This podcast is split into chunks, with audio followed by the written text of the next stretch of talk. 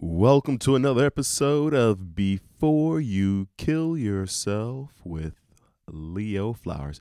Don't ask me why I did that intro so strange and weird just now. Listen to another episode of Before. I'm feeling real goofy. It's late. I'm recording is later than usual, so I'm in a uh, later than usual mind frame. How are you guys? How is everybody doing? How are you thriving? Are you are you breathing? Are you inhaling, exhaling? How are we feeling? We love to start every podcast episode off with the phone numbers for 1 800 suicide, 1 800 talk, uh, which it's not actually, it's not even a, a, a 1 8, oh, actually it is. It's a 1 800 273 T A L K or 8255. Once again, that number is 1 800 273 8255 if you need someone to talk to. Um, and then the suicide number is 1 800 suicide, S U I C I D E. And the difference between those two numbers, there's the 1 800 suicide is if you are, you know, seriously thinking about it right now, you're in a critical, if you're in a critical situation, an acute state, um, you're feeling overwhelmed, no way out. And the 1 800 273 talk, um, that is if you just want, if you just want to talk about anything to somebody uh, you could be on the phone with them for hours. Uh, there's just a more, uh, um, some more of an opportunity for you to, uh, for you to just have a conversation and, and express yourself and vent and release and, and, uh, get some emotional support and feel validated and feel, um, you know, listened to and heard. Uh, so, you know, 1 800 suicide, once again, is for those acute situations, but 1 800 273 talk is, you know, and I, like I said, and like I said in a previous podcast, I, you know, I called the, the 1 800 uh, suicide number um, five, about four or five nights ago. I just, I had a, I had a flare up of suicide ideations, um, or as what we're going to talk about today, I'm going to do a book review on the uh, on this book called "Suicidal: Why We Kill Ourselves." That's the name of the book. It's by Jesse Bering, and one of the terms that he mentions is uh, for suicidal ideations is psychache. So I'm gonna I'm gonna get into that uh, what, what that means, but uh, so but I had a psych ache or a suicidal ideation, a flare up, um, and uh, and so I called I called them and talked to them and, and immediately felt relief, and immediately felt the inflammation reduce, go down. I was smiling, I was laughing, I was I felt supported and heard and validated and um, and it just makes me feel good. It, it's it's I feel like it's so great to know that there is literally a lifeline for you out there to call and talk to, um, and and and and get you into a safe. And and by the way, it was not an easy call to make. It's not. It's not an easy call to make, um, because you could you you could tell yourself that um, this is ridiculous. And and and that's what I was I that's what I was telling her. I was like it's ridiculous that I'm even calling you about this. Like I was just feeling um man I forget I even forget what I was upset about. I, I was just feeling some kind of way. And and then I was beating myself up. I was self-flagellating. I was flagellating myself for then being upset. I was up I was up I was upset at myself for being upset. You know, like like I didn't deserve to be upset. It's kind of like, you know, if you live in a in a mansion in a nice house and uh, you're complaining about your life, and then there are people living on the streets, and then you go, "Well, I shouldn't be complaining about my life. I, I'm living in a mansion. There are people living on the streets. What do I have to complain about?" But we talked about this before. There's no hierarchy of pain. Pain is pain. It doesn't if if you you know if you if you if your foot hurts it doesn't matter how you hurt it whether you hurt it you know kicking a football or somebody stepping on it the the the pain is pain if it feels like a 5 it's a 5 or a 10 you know it it's a 10 regardless of uh why it happened or how it happened so pick up the phone make the phone call and and know that uh, you you deserve to be heard. Uh, with that said, I uh, always like to also like to talk about things that I'm grateful for for this week. Uh, I'm grateful for three things. One, um, that I feel growth creatively. I've been feeling creatively stagnant on stage in terms of stand up and uh, a little uninspired and now I feel um I feel a growth, I feel a connection, I feel um I, feel appreciated. Uh, you know, it's it's it's great to create something and and have people appreciate it, want to follow it, want to be involved and truly interested. And you know, and, and it's not about just people appreciating what you're producing. It's also people appreciating something that you're you're proud that you produced. Right? Because sometimes we we do things for money and it's just for the money whether and it is not coming from our heart or our soul and yes we're making money and we're making a living but we're not connected to it in any kind of way so it feels good to create something and um, and be appreciated for it. Um, and and uh, it's just an awesome feeling. Uh, number two, the second thing that uh, I'm grateful for are all the experience I got. I got. I went up in a helicopter ride. I did a, a Hoover Dam um, helicopter tour.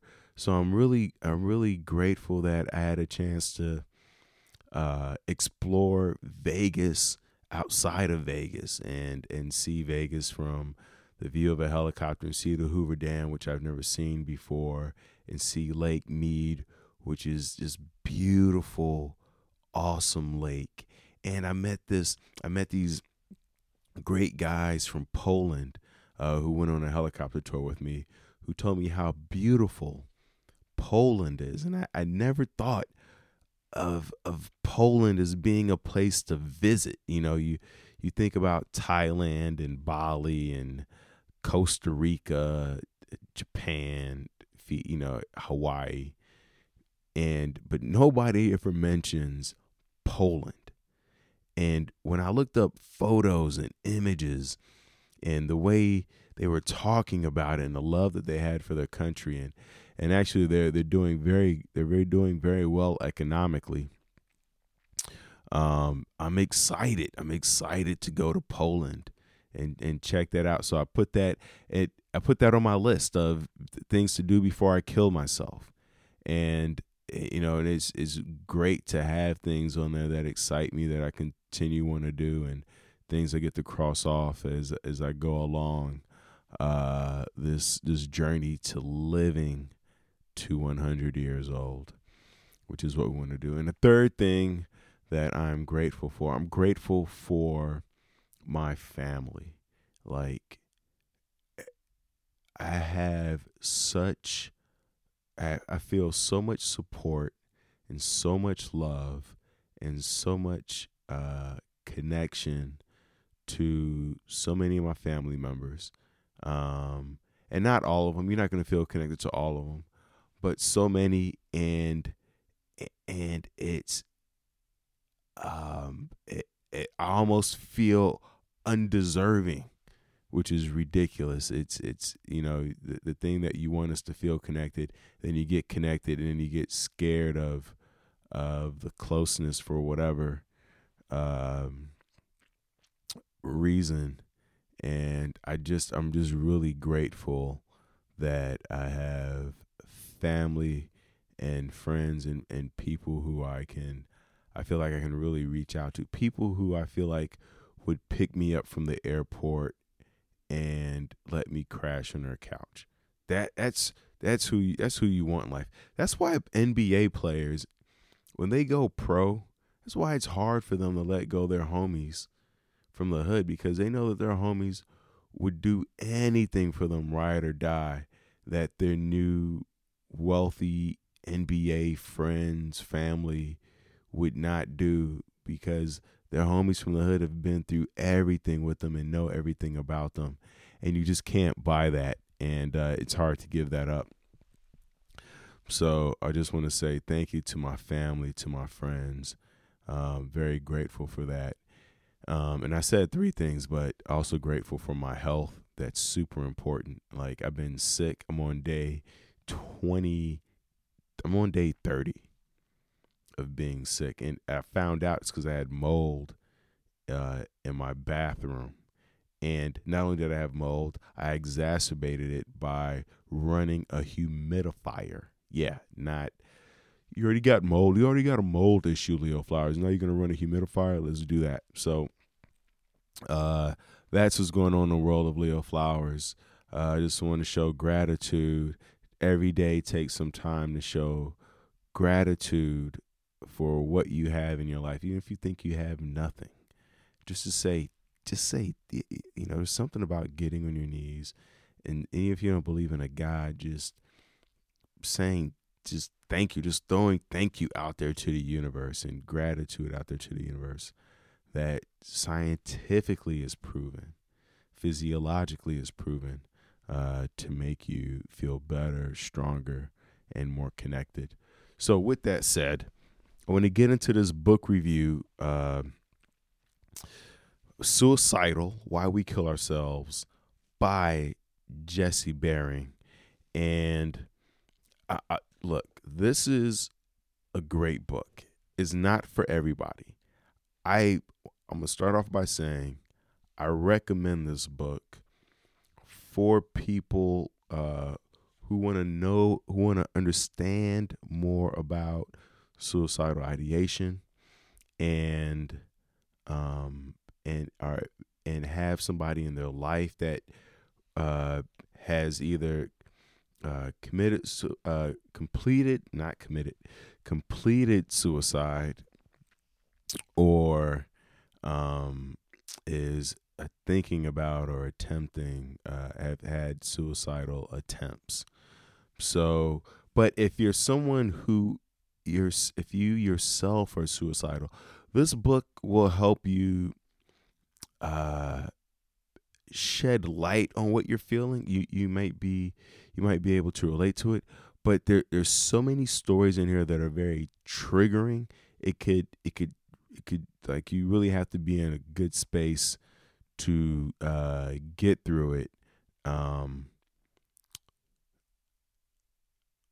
there are other books that will help you that are better probably better for you like books that deal with depression or anxiety or some of the the the things that contribute to suicidal ideation better than this book. But this book is really good for someone who wants to understand someone uh, this is good for clinicians and understand the history of so it's just yeah it's just great. So i'm gonna i'm gonna give you the takeaways from the book and then you know you yourself can decide to read it and it, so we're going to talk about jesse bering the author first like the guy who wrote the book and and so you understand where he's coming from and then we're going to talk about the five stages or six stages of suicidality according to Ray Baumeister's uh, stages of suicidality, which he uh, calls escape theory. And these are all theories.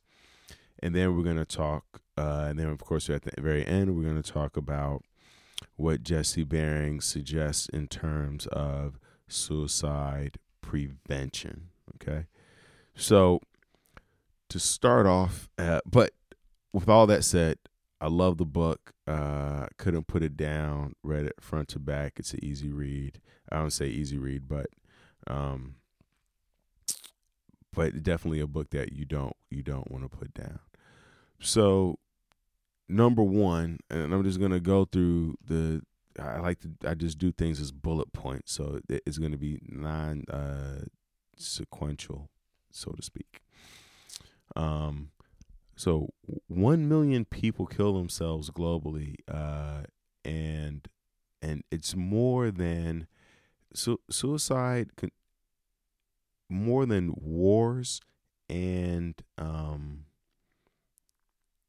homicides put together, suicide has claimed more lives um, uh, eh, throughout history, uh, which is fascinating because so many people walk around with locks on their doors, and you know everybody wants to, everybody's buying guns for safety, but suicide is a, a bigger threat. You taking your, you are your your biggest threat more than anyone else.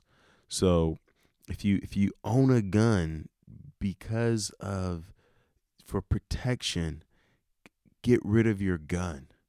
Get the gun out the house. Get sell it back. Most 60% of suicides are by guns. So let's get let's remove one of the things that um, is a contributing factor to suicides. Number two, 43% of suicides are due to genetics, 57% are environmental.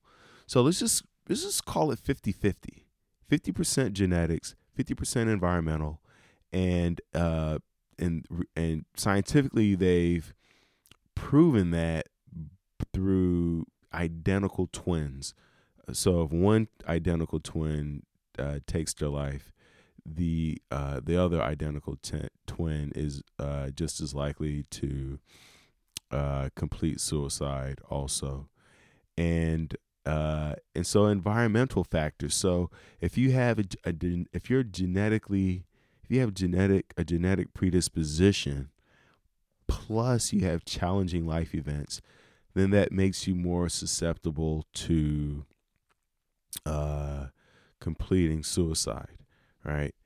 Uh, which it just makes sense. You know, there's it's not one or the other. It's just that, and and the genetic predispositions are things like if you are, if you're genetic, if you're like impulsive. Some people are just more impulsive than others. Um, if you are perfectionistic, like that's not something that is really taught to you. That's something that you are you just innately uh, tend to have, right? Just a, a details if everything's not right in a certain place, um, you, you just you could completely unhinge. People who are if you're sensitive, right?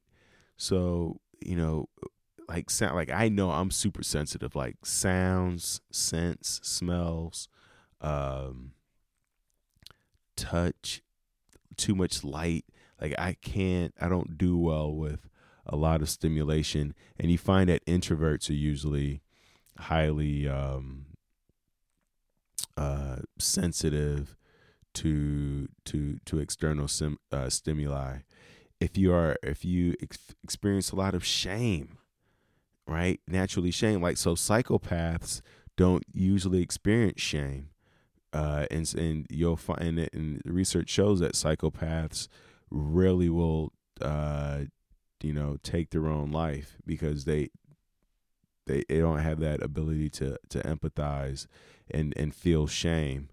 Um, so if, if you are shame prone if you uh, genetically uh, born with a type of mood disorder like bipolar um, uh, panicking you know um, social anxiety those type of things.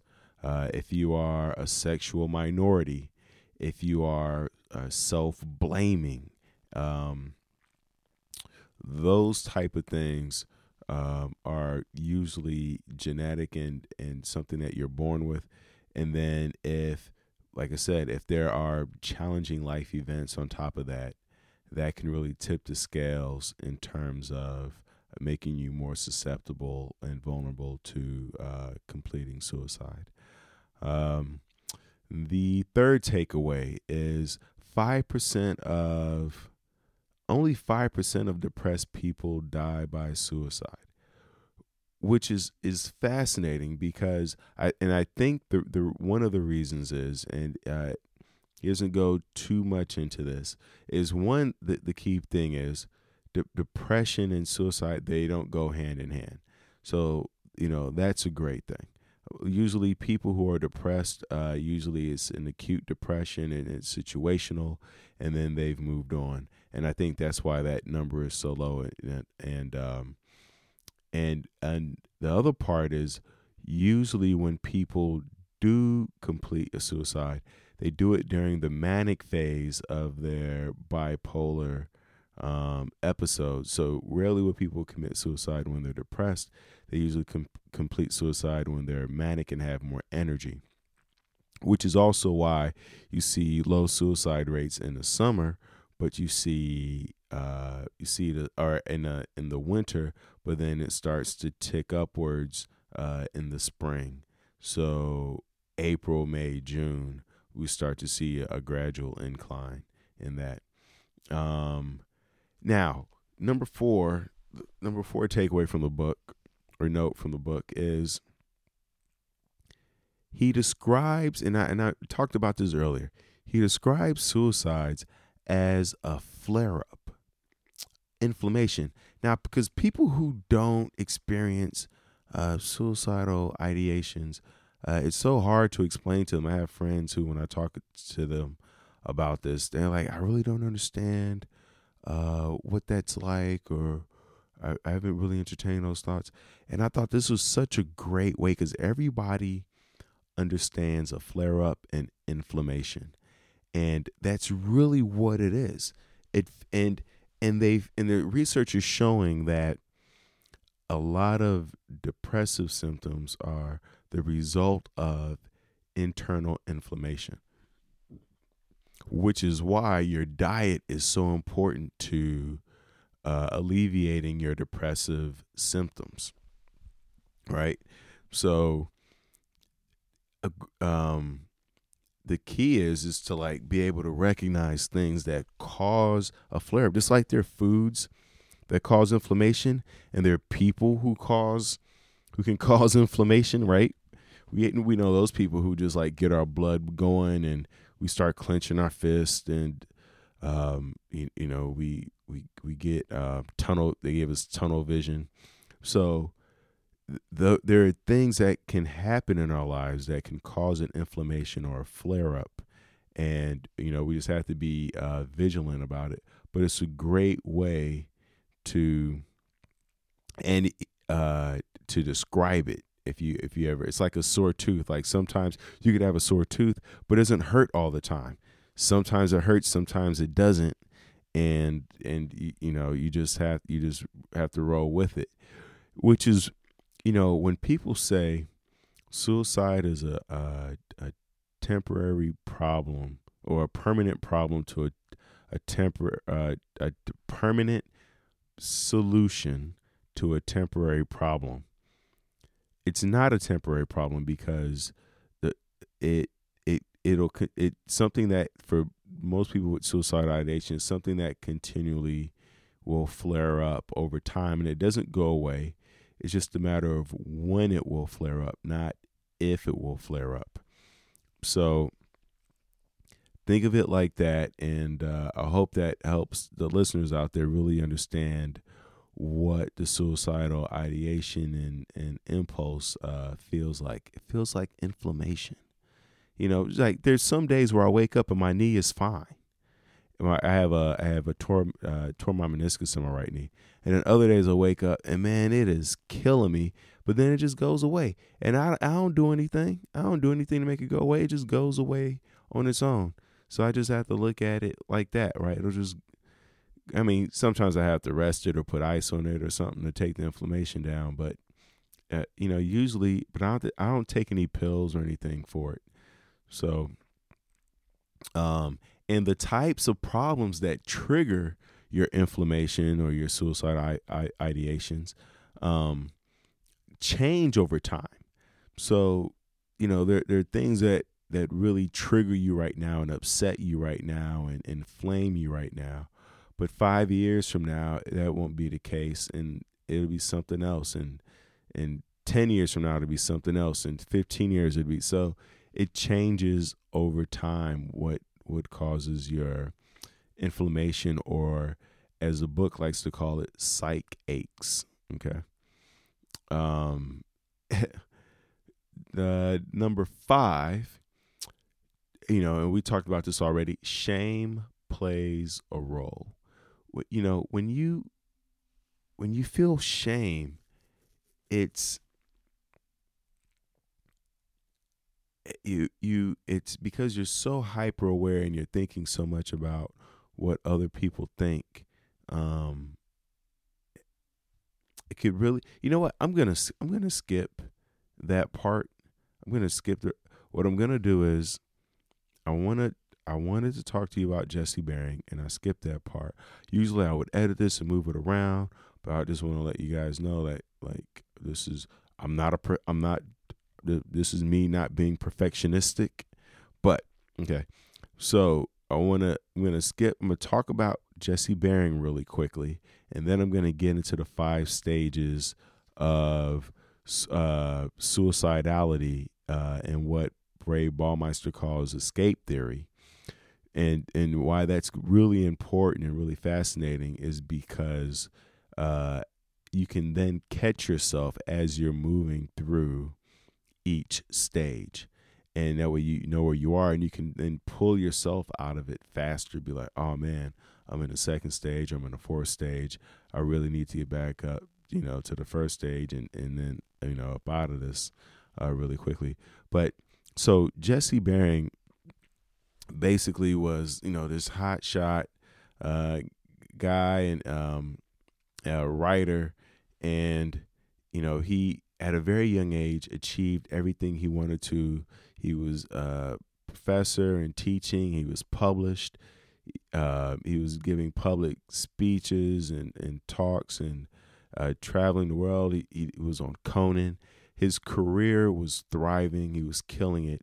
And by the age of 30, he realized he had crossed everything off his list that he wanted to do and that the the rest of his life would just be excuse me would just be maintaining and going through this endless cycle of teaching, publishing, uh, public speaking.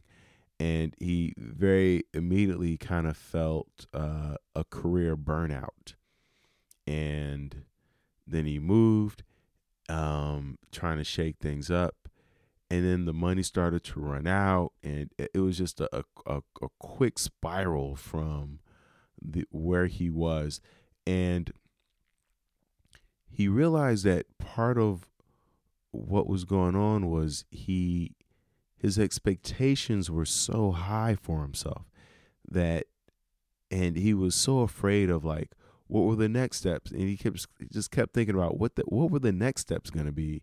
And it wasn't clear to him so the money's running out. He doesn't know what his next steps are going to be. Uh, he he he, didn't have any career aspirations. He he lost his purpose his meaning. And we all know that we need a reason to get out of bed something to drive us. The, the money's not enough.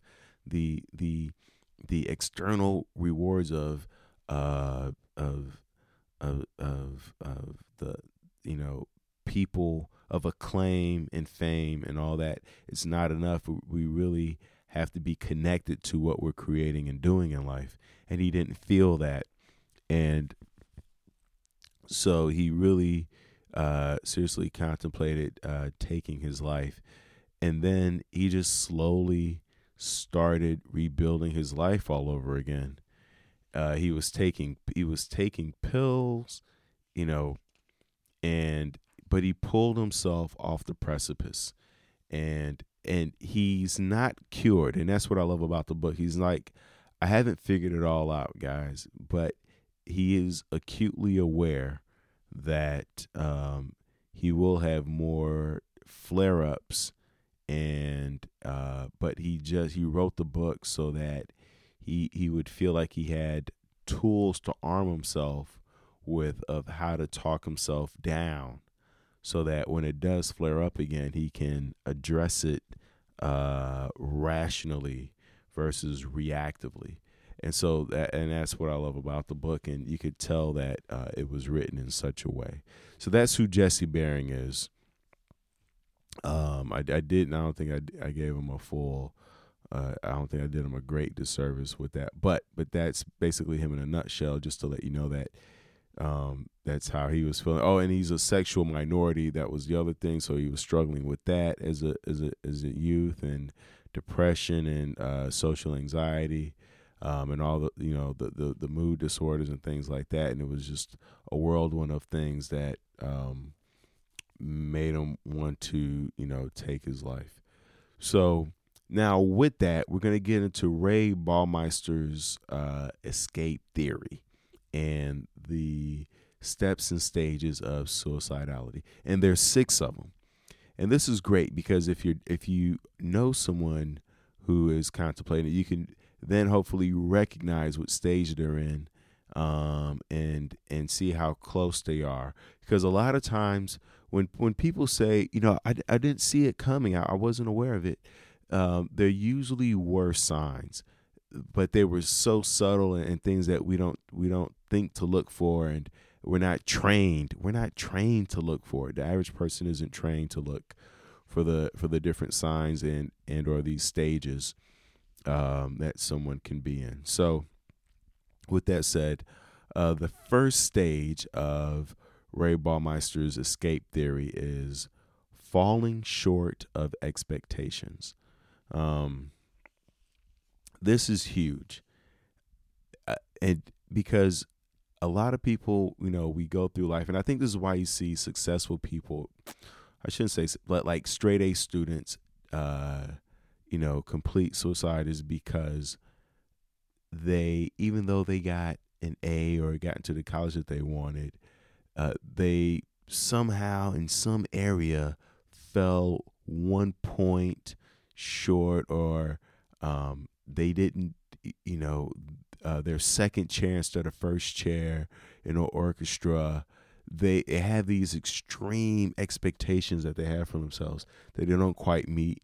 Or like in jesse Bering's place where you know you're at you're at the top and then there's a huge fall from grace. So when you go from big shot to small nod or celebrity athlete to a nine to five you know you see a lot of these uh, athletes who once their career's over and they have to go back to the pedestrian life that's tough that's they they had an expectation of of where they're what who they were and what their life was and then boom, they're they're slammed back into um, a, a different reality than what they had expected. You know, because a lot of times when you're at the top, you think you're going to stay at the top, but nobody stays at the top. Um, and and same thing with retiring. People who retire, it's it's rough because uh, you think, oh, retirement's going to be great and wonderful. You have all this time off, but it's not. is is no bueno. That that's a rough fall from uh, where you were. It's it's like a screeching halt if you're not prepared for it. Um, even even going to jail like that first month is when you see the increase in suicides. Uh, for the most part, or most suicides happen within the first month of being uh, sent to jail.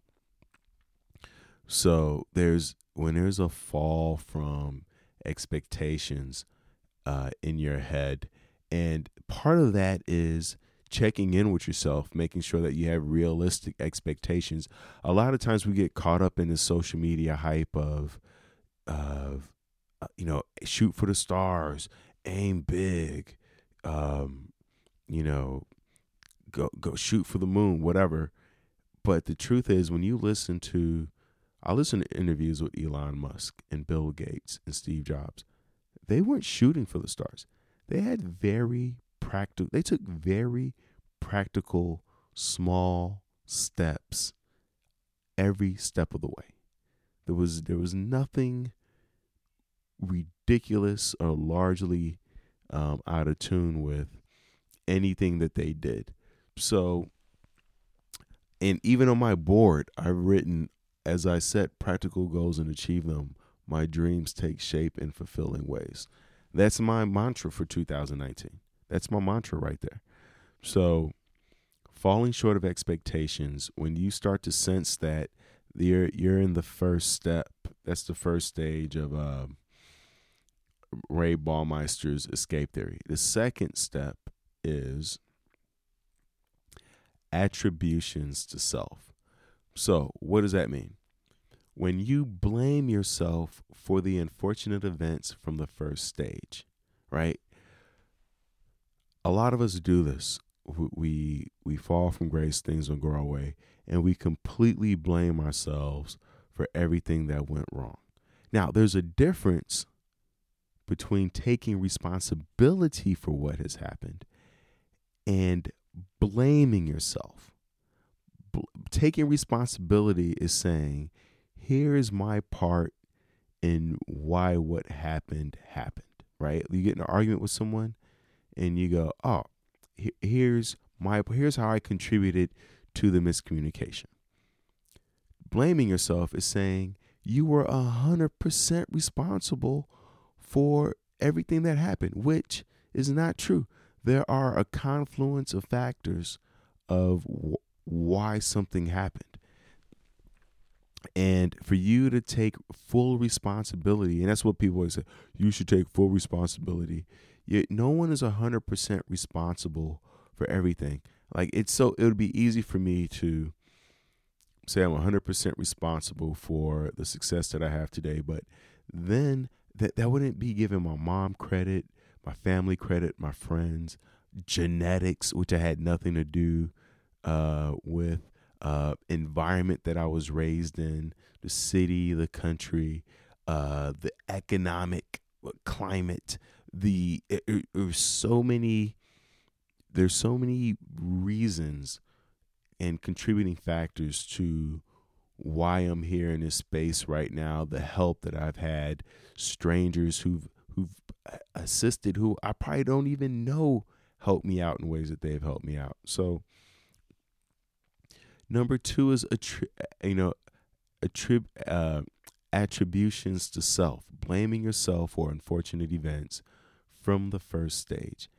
And to add to that is also believing you're bad and that others are good. This is important.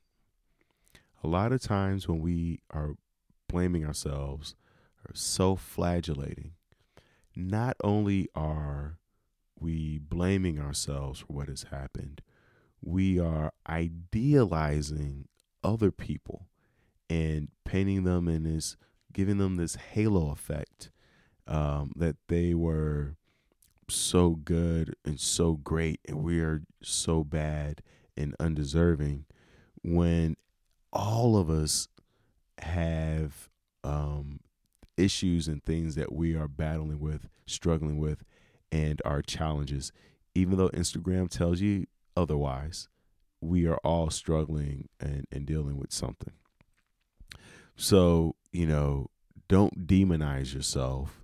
Um, and and don't overestimate how much people actually care about you and your shortcomings. People are way too worried about uh you know what other people are thinking about their shortcomings, all right? So, number 3. High self-awareness. Um this is a preoccupation with our flaws, which is, you know, we kind of talked about this in number 2. But high self awareness is when you when you're so focused on your your flaws, you forget your strengths and the value that you bring. Like you you affect people in positive ways. People need you, the team needs you, the country needs you, the world needs you. You're bringing something to the plate. And you don't have to bring as much as everybody else is bringing. This whole 50 50, it's a shared thing. Like, that's impossible. Nobody can do that. Nobody's, nobody is, is not, if there's 11 pieces and, and three people, you can't divide that up evenly. Like, the universe doesn't work like that. The, the, the earth doesn't even rotate uh, on its axis evenly. So nothing is even, nothing's fair. Um, this preoccupation with your flaws. Um, take time to show gratitude for what you have and who you are. And and instead of, you know, using um, I and me and focusing on that, think about we and us. When you think about things in terms of we did this, and, and there there'll be moments where during the podcast, um, or if you follow me on social media, I'll be like, "We out here doing this, we,", we and it'll, visually it's just me, but I'm saying we because you guys are with me. We're we're a part of this. Like I'm not doing this. I'm not on an island doing this by myself. When I say we, I'm talking about myself and you, the listener out there. I'm talking about the people in Finland and Turkey and and and Virginia and DC and Chicago and Portland and Canada. Um, and you know, I'm talking about people in Norway. I'm talking about all those people. That's what I'm thinking about. We.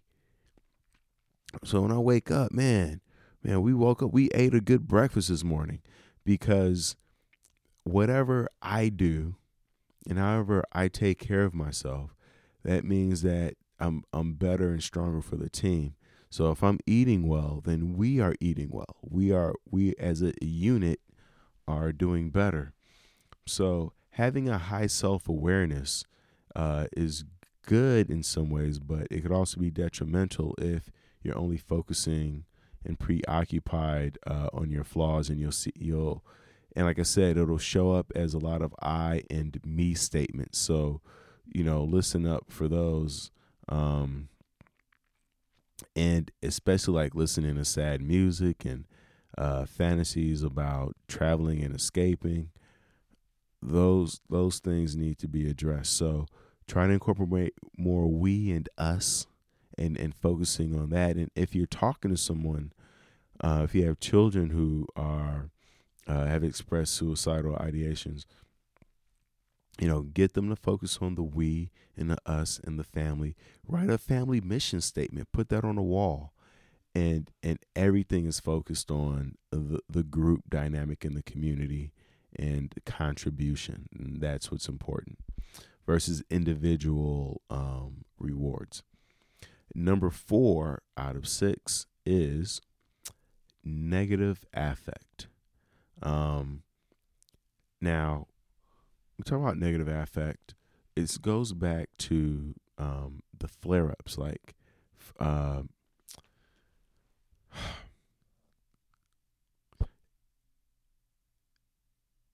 I love that we talked about how inflammation is a, a, a great way to describe the suicidal ideations and the flare ups because the negative affect that that feeling is so intense. The in the book he describes it as if it's like if you're in a burning building and you're standing at the ledge, you don't want to jump.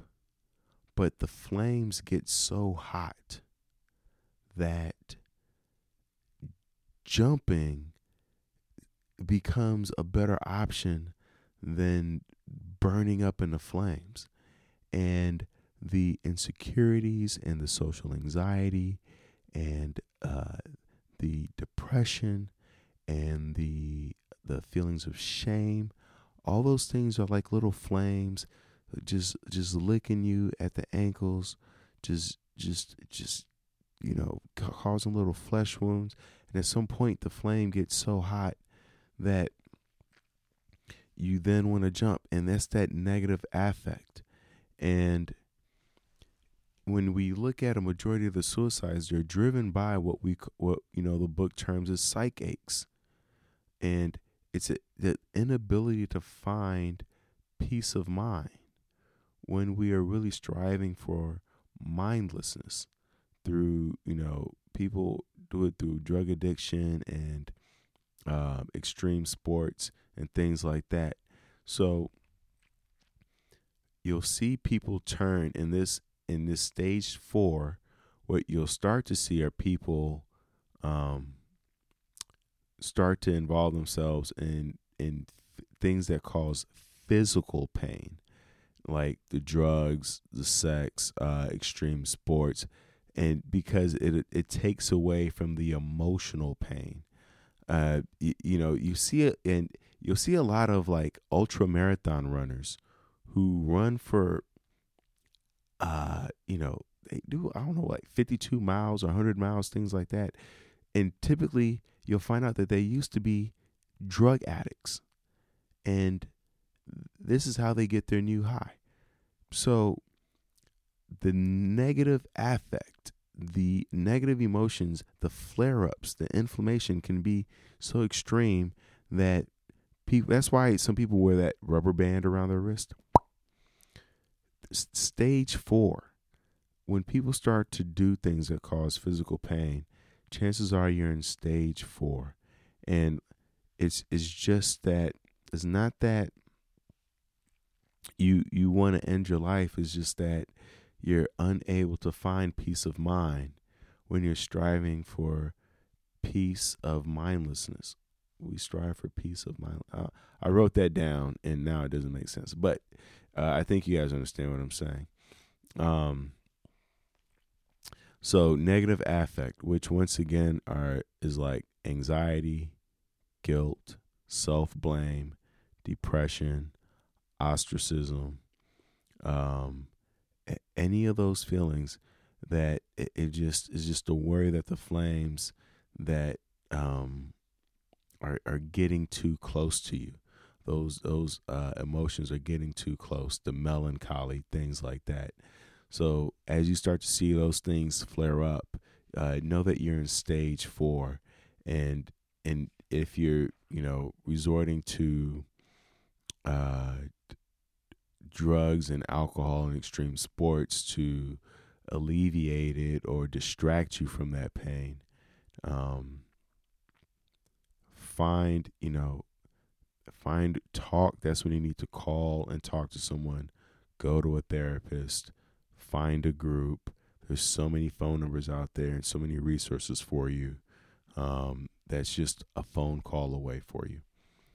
Uh, stage five is cognitive deconstruction. Cognitive deconstruction is how do I want to break this down? Excuse me. Oh, okay. So cognitive deconstruction is when time literally feels like it's crawling to a stop. Like like it, it just is uh, is un, unpleasant, it's unbearable five minutes feels like five hours. Um, you, it, it's just this um, constant, unpleasant, like it's just a vague unpleasantness. Time seems endless. Um, your life just feels like it's slowly dripping out. And that's when you're in cognitive deconstruction. Um, the present moment just feels unbearable. Um, it resembles uh, people who are just like acutely bored, just bored with everything. That nothing is stimulating them. Uh, they seek escapism through books and music, eh, long walks, uh, runs, and I recognize this in myself. Um, with the with the over reading burying yourself in work, a lot of dull, routine, academic, busy work. You'll see this in kids. They'll just reading, writing.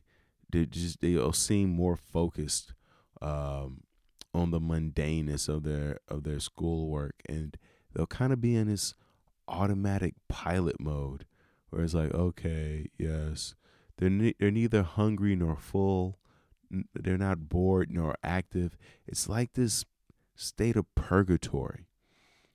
Um, socially passive, even submissive, and you might even find that physically they're submissive with their body language shrugged shoulders. They're playing smaller. Um, they're just not. They're just not. It's almost robotic. Uh, the the stage that they're in. Um, so that's stage five, and like I said, if you you can you can pull yourself up, same way you can spiral down, the same way you can spiral up, and and you know the first stage obviously is always uh, accepting what stage you're in and and being aware of it and then just and then knowing that you know it's going to take you some time to work your way back up. But you know you're not at stage 6 and stage 6 is disinhibition. And so disinhibition is where um you you start this dichotomous thinking of only you use words like only and always. Only is the most dangerous four letter word uh, with in someone who is talking about uh, uh, who has expressed uh, uh, completing suicide and the reason is is because only like if you get in an argument with somebody they're like uh, this is the only way out and this is the only way it could be it it it, it what it what it signifies is a reduction of options. This is the this is the only way that I could get. This is the only way it could be done. This is the only way. Or sometimes you hear people say, "Always, you always do this, you always do that," and it, it's just black and white, all or nothing kind of thinking, where there's no nuance, there's no gray area, there are no options there's no hope. And so, as you start to hear the words only become a major part of their uh, communication and the vernacular, um, that that's a sign of uh, that they're in stage six, which is disinhibition, and it's just this lingering despondency. So you definitely want to make sure there are no guns in the house, um, and and also you'll see that they've been practicing uh, uh like what, what's called a parasuicide uh, attempt, meaning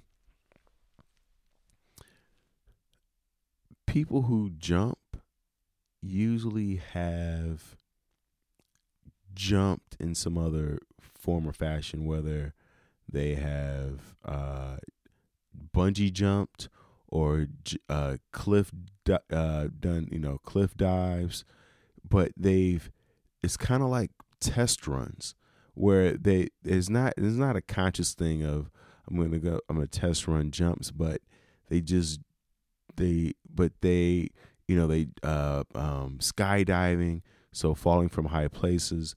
So people will usually done what they've been uh, doing, right? Um, and the story talks about a girl who jumps off a building and she and then her parents realized she had been like jumping off of high places, you know, for fun with her friends at camp, things like that.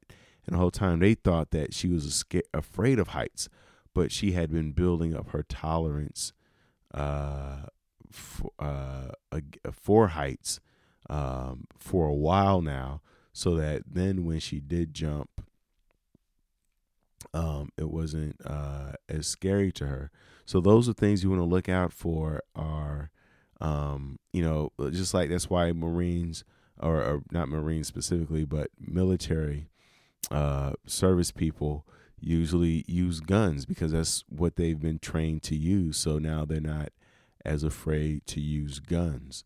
Um, so there's a, a disinhibition where there's more of a, a risk taking and a black and white and all or nothing type of thinking.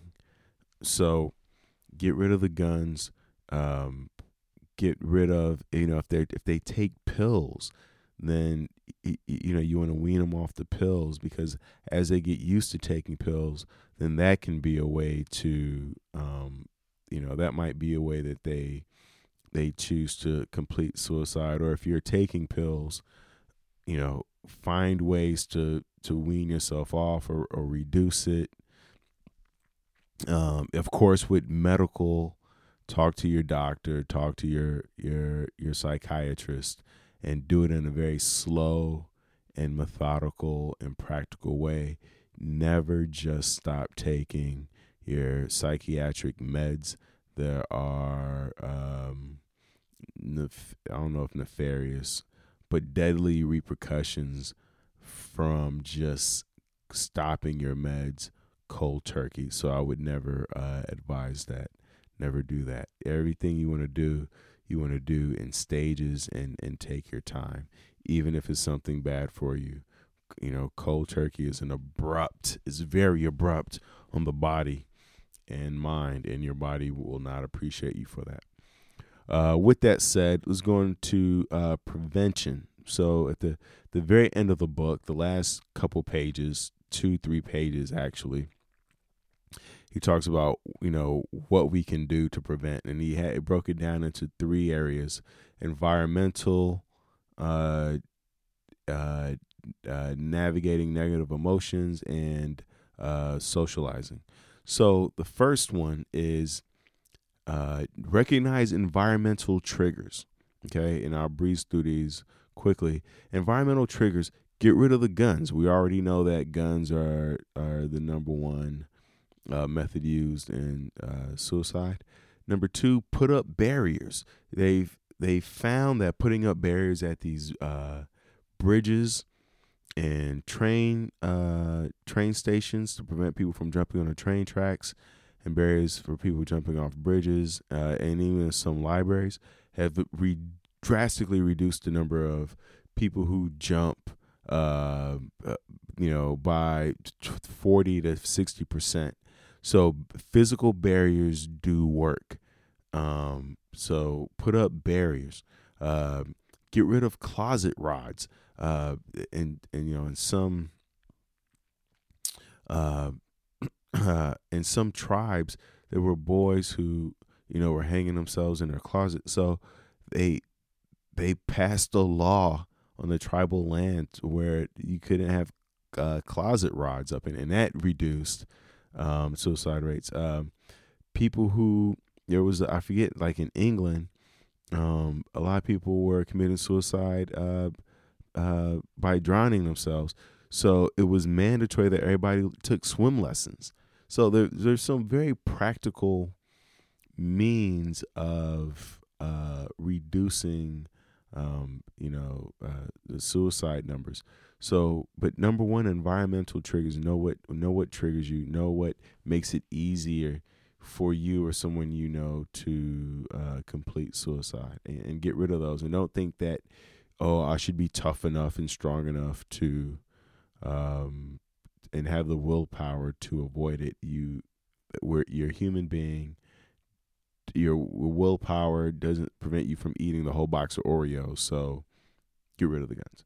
Um, number two, navigate negative emotions.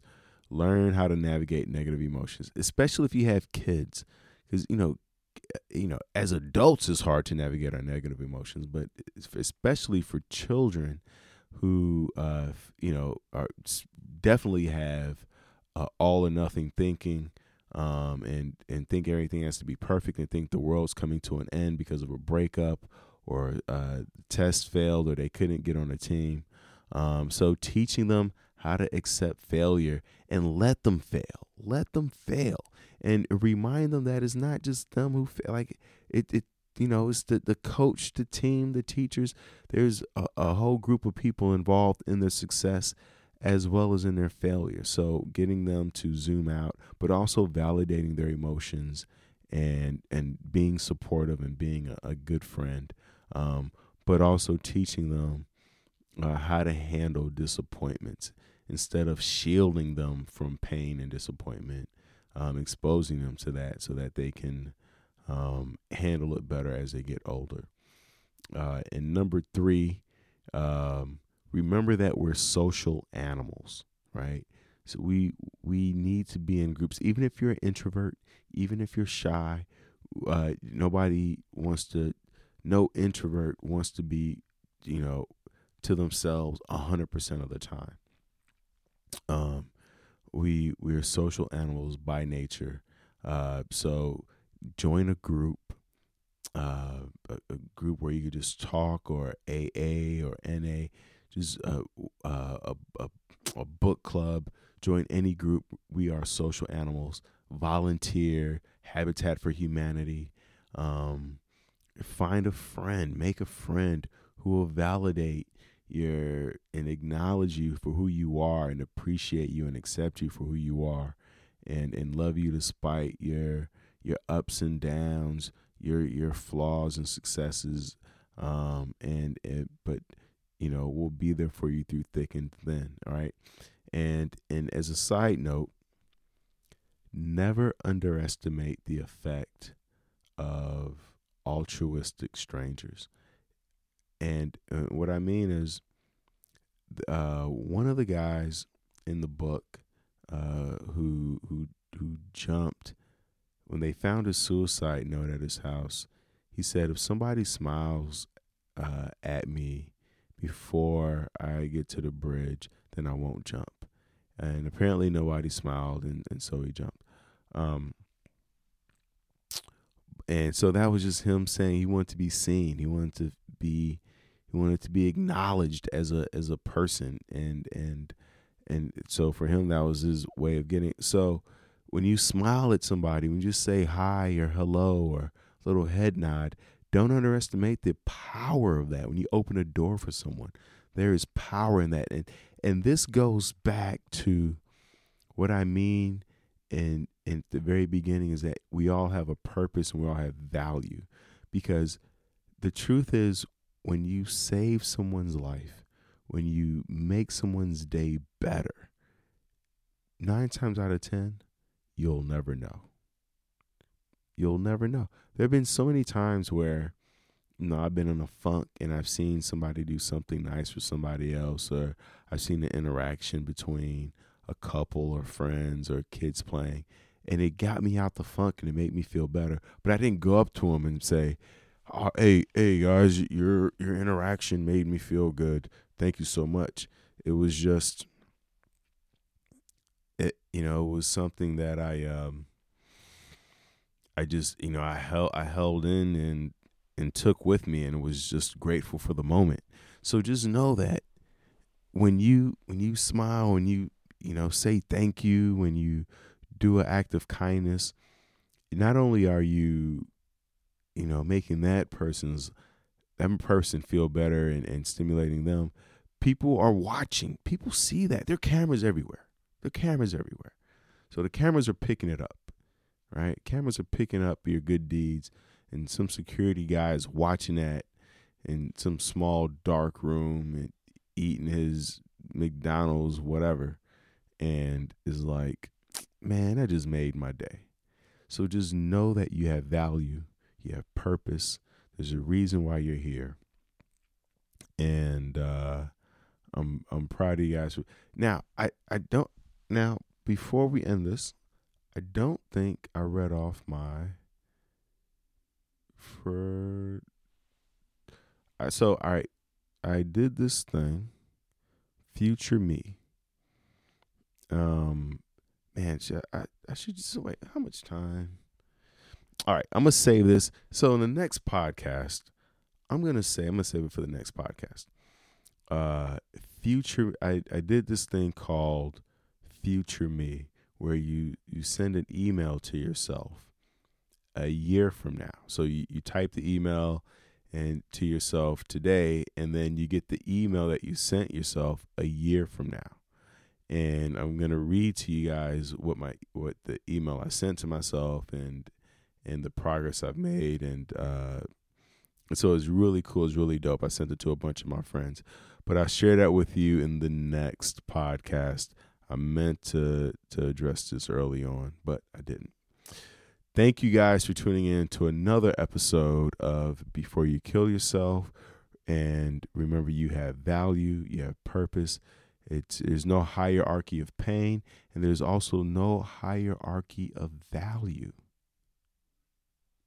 Peace. Rate, comment, share.